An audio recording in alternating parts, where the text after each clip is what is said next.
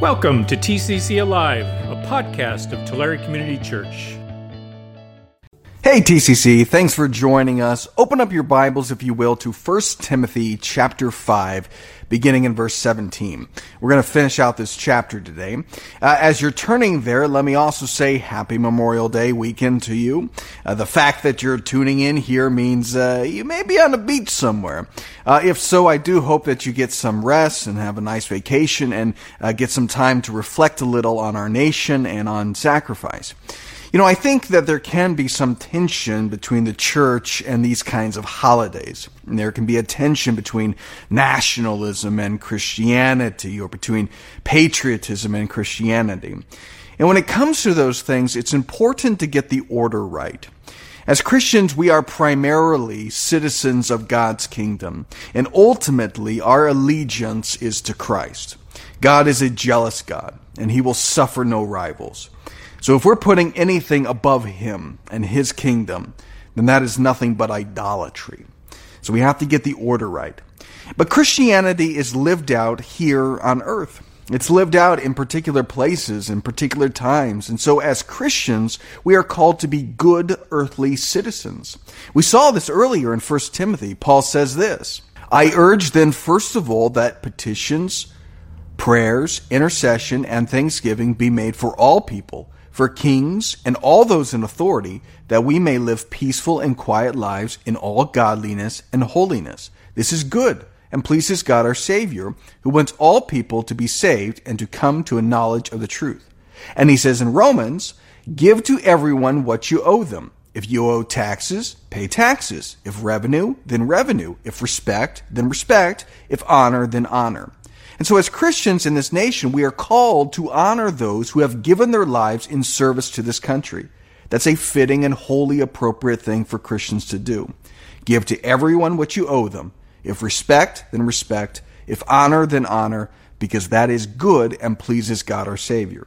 We do everything for His honor and for His glory, and we want everything that we do, even the way that we observe Memorial Day, to be pleasing to Him. God is the righteous judge. And as we shall see in our text today, he will hold us to account for every good or evil deed we do. So hear the words of the Lord. 1 Timothy chapter 5.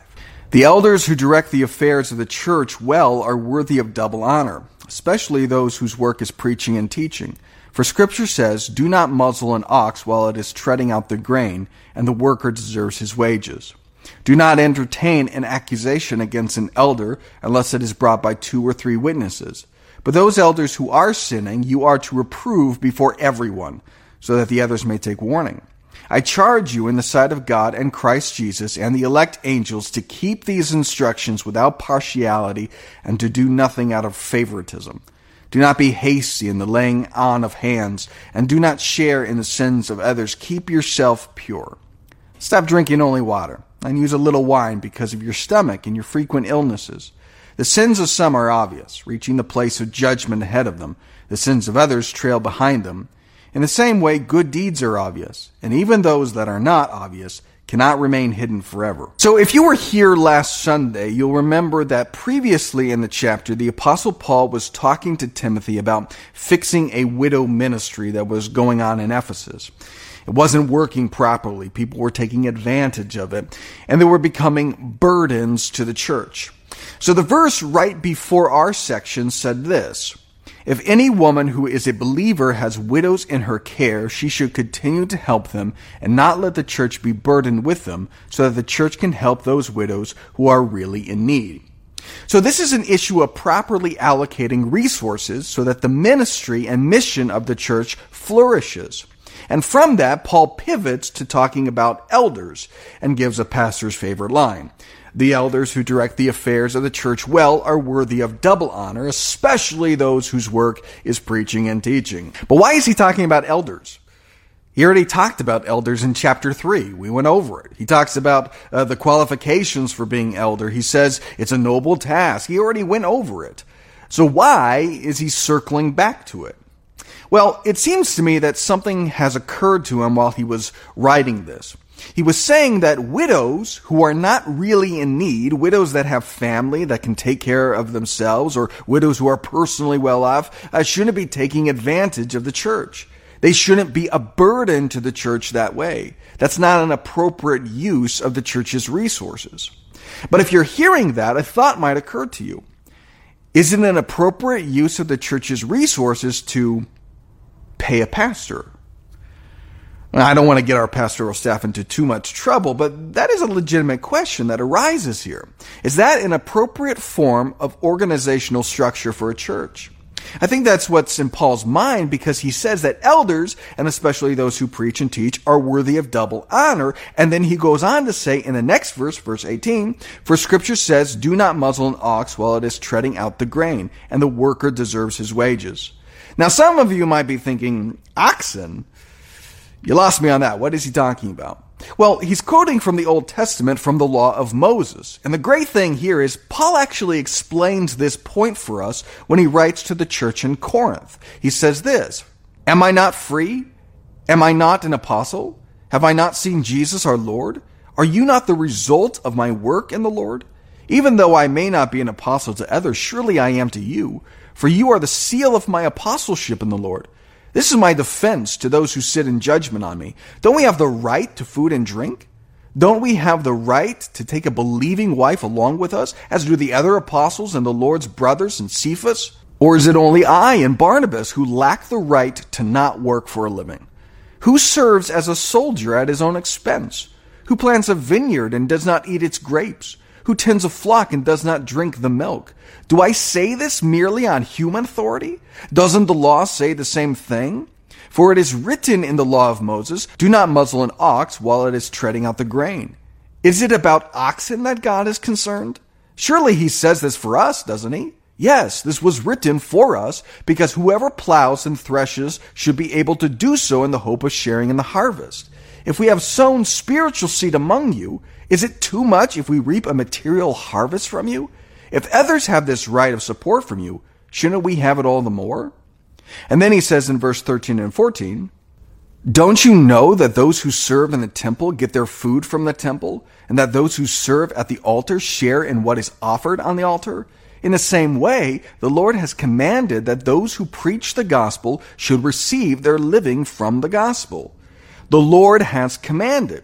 Jesus said a worker deserves his wages. He says that when he sends out his disciples to do ministry. Luke chapter 10. Go, I am sending you out like lambs among wolves. Do not take a purse or bag or sandals, and do not greet anyone on the road. When you enter a house, first say, Peace to this house. If someone who promotes peace is there, your peace will rest on them. If not, it will return to you. Stay there, eating and drinking whatever they give you, for the worker deserves his wages. So it's pretty clear and authoritative in Scripture that a church model wherein the pastors are supported by church resources is a perfectly appropriate thing. It is in alignment with the teachings of Scripture. But it's a good question to ask and to examine, in part uh, because this is not the only way of doing things. There are other models for this.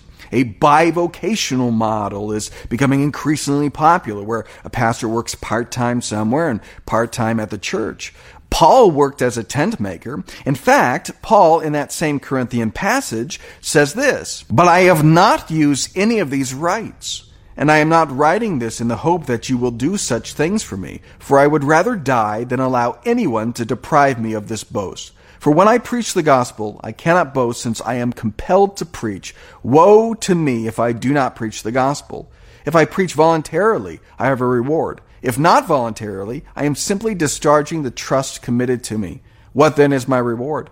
Just this, that in preaching the gospel, I may offer it free of charge and so not make full use of my rights as a preacher of the gospel. Rick Warren is the pastor of Saddleback Church and he works there for free. Uh, he writes books and one of his books got real big and he, he calculated how much the church had provided for him over the years and he paid it all back. And now he still serves as pastor, but he makes his living from his writing. And like Paul here, I, I think that is also honoring to God.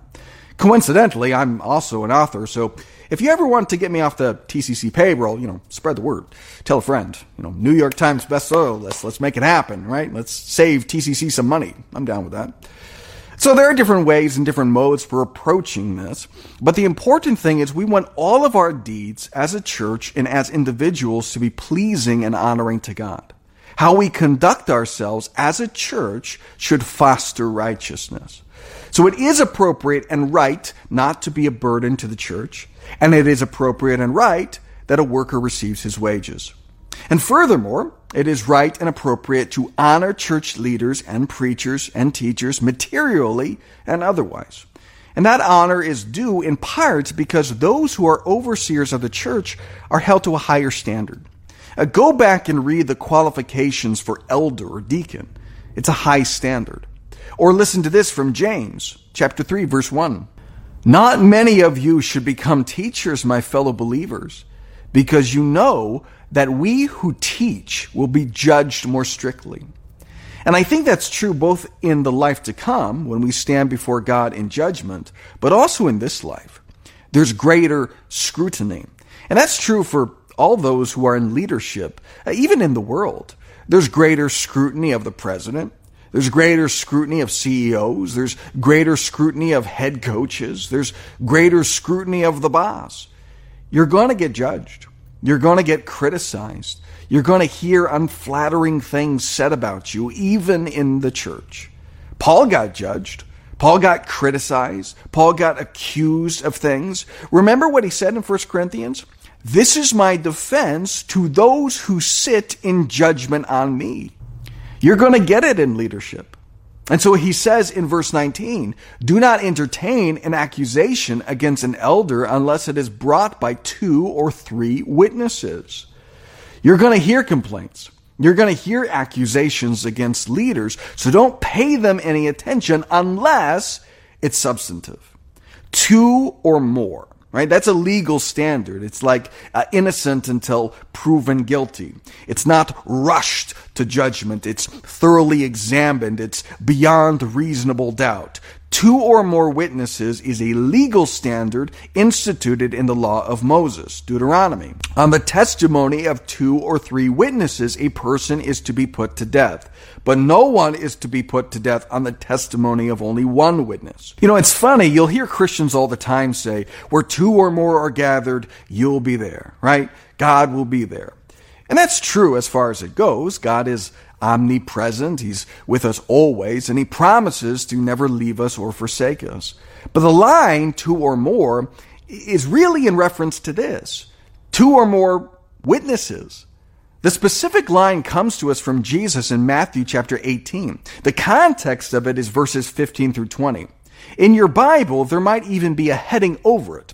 In the NIV, the heading says, Dealing with Sin in the Church. That's the context. Here's what it says. If your brother or sister sins, go and point out their fault just between the two of you. If they listen to you, you have won them over. But if they will not listen, take one or two others along, so that every matter may be established by the testimony of two or three witnesses. If they still refuse to listen, tell it to the church. And if they refuse to listen even to the church, treat them as you would a pagan or tax collector. Truly I tell you, whatever you bind on earth will be bound in heaven, and whatever you loose on earth will be loosed in heaven. Again, truly I tell you that if two of you on earth agree about anything they ask for, it will be done for them by my Father in heaven. For where two or three gather in my name, there am I with them. Disciplining is hard and it can be brutal. Uh, look at verse 20 in our passage. But those elders who are sinning, you are to reprove before everyone so that the others may take warning. That's serious business. We don't mess around with sin. Habitual, perpetual, unrepentant sin needs to be stomped out by the church. But to do that well, we really need God's Spirit to guide us which is why he promises it to us. Where two or more are gathered, that's the context. Jesus comforts us and tells us that it's through his authority and his spirit and his presence that we enact church discipline. Paul goes on, verse 21, I charge you in the sight of God and Christ Jesus and the elect angels Right? God is watching and he will hold what we do to account. So keep these instructions without partiality and do nothing out of favoritism. Oh, that can be an issue in regards to church discipline. You know, he's my friend. and so you look the other way. Or he's important. He gives a lot of money to this church, so you look the other way. But God is watching, and he doesn't show favoritism. And so, because leaders are held to a higher standard and there's a lot at stake, Paul tells Timothy in verse 22 do not be hasty in the laying on of hands. There's a lot of reasons for laying on hands in the Bible, but in the context, he seems to be talking about ordination. We see this to this day. When we ordain people in this church, the person kneels and the elders gather around him and lay hands on him. Don't be hasty about who you ordain. Be deliberative and thoughtful. Don't do it out of partiality or favoritism. Make sure that they actually meet the qualifications to be an overseer. Do not be hasty in the laying on of hands, and do not share in the sins of others. Keep yourself pure. And then Paul, seemingly out of the blue, says this Stop drinking only water and use a little wine because of your stomach and your frequent illnesses. Feels a little random, but I think these thoughts are connected. What does it mean to keep yourself pure? It's not about asceticism. It's not about whether we drink or we don't drink. You know, we can think of righteousness in such superficial ways, and it can be reduced to nothing but appearances. And perhaps uh, that's what's going on with Timothy, is that he's too concerned about how things might look. You know, I, I don't want people to think that I'm a drunkard. I don't want people to think that I'm addicted to much wine, and so I'm just going to abstain so that I will be above reproach. But that doesn't make you pure, and it doesn't keep you pure. And so, Timothy, take a little wine. It'll help with your stomach problems. You know, real purity is living our lives in ways that bring honor and glory to God.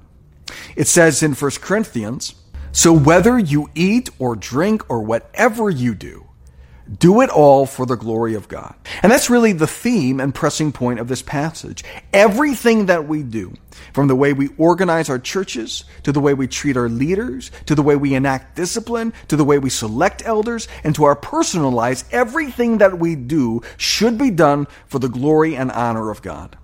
That is a righteous and pure life that isn't superficial or a matter of appearance because appearances can be deceiving. Verse 24 The sins of some are obvious, reaching the place of judgment ahead of them. The sins of others trail behind them. In the same way, good deeds are obvious, and even those that are not obvious cannot remain hidden forever. Some sins are obvious. Comes out right in front of everyone. Everyone knows about it. It's in full view like a scarlet letter on them. But for others, it trails behind them. And that came up recently when we were talking about Ravi Zacharias. He was entangled in sin, but we didn't know it. Didn't know it until after his death. And then it all comes out. It trailed behind him. In the 1944 film Double Indemnity, which is about insurance fraud and murder, in the story, the main character, Walter Neff, plans this elaborate murder and he carries it out. And the plan seems to work perfectly. You know, no way is he getting caught. It was, it was flawless. But right after he does it, right after it went so well and so perfectly, he says this Suddenly it came over me that everything would go wrong. Sounds crazy, Keyes, but it's true, so help me. I couldn't hear my own footsteps. It was the walk of a dead man. Our sin will catch up to us. It will come out one way or another. God is watching, and we will have to give an account for every word and deed, as it says in 2 Corinthians. For we must all appear before the judgment seat of Christ, so that each of us may receive what is due us for the things done while in the body, whether good or bad. If you are entangled in sin today, if you are living your life in fear of being found out, if you're waiting for the shoe to finally drop, please know that there's a way out. You don't have to live in fear. You don't have to live in hiding. You don't need to live in the darkness of your heart. That's the promise of Christianity, that Jesus takes on our sin. He pays the price for our sin so that we don't have to if we turn to him in faith. The Bible declares in 1 John chapter 1 verse 9, if we confess our sins, he is faithful and just and will forgive us our sins and purify us from all unrighteousness. That can be hard. It doesn't come without pain, but it does come with forgiveness. If you're entangled in sin, turn in repentance and confess it before God and man as needed. Don't let your sins trail behind you, or they'll stalk you forever. But this is not only about our personal sins. This is also about God's justice. Know, we can look around at the world and see all manner of evil and wickedness, and people seem to get away with it. They don't get their comeuppance. They get away with it. And so we want to take matters into our own hands. We want to solve the problem ourselves. There's a 2002 movie called Insomnia starring Al Pacino. And in the story, Al Pacino plays a cop who's being investigated by internal affairs over some alleged wrongdoing in a case he worked that involved a child murderer named Dobbs. Now, internal affairs can't prove anything but his conscience is eating away at him so that he can't sleep. Till at last he confesses. Uh, take a look at this scene. The second I met this guy Dobbs, I knew he was guilty. That's what I do. That's my job. I assign guilt. You find the evidence, figure out who did it, and then you, you go get them and put them away. This time there wasn't enough evidence, see. Yes. Reasonable doubt to a jury because a jury never met a child murderer before, but I have. Anyway, I uh, I went and took some blood samples from the boy's dead body, and I planted them in Dobbs's apartment.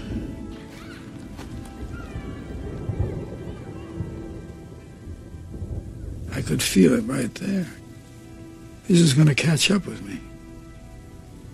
I don't do things like that. So how did it catch up with you?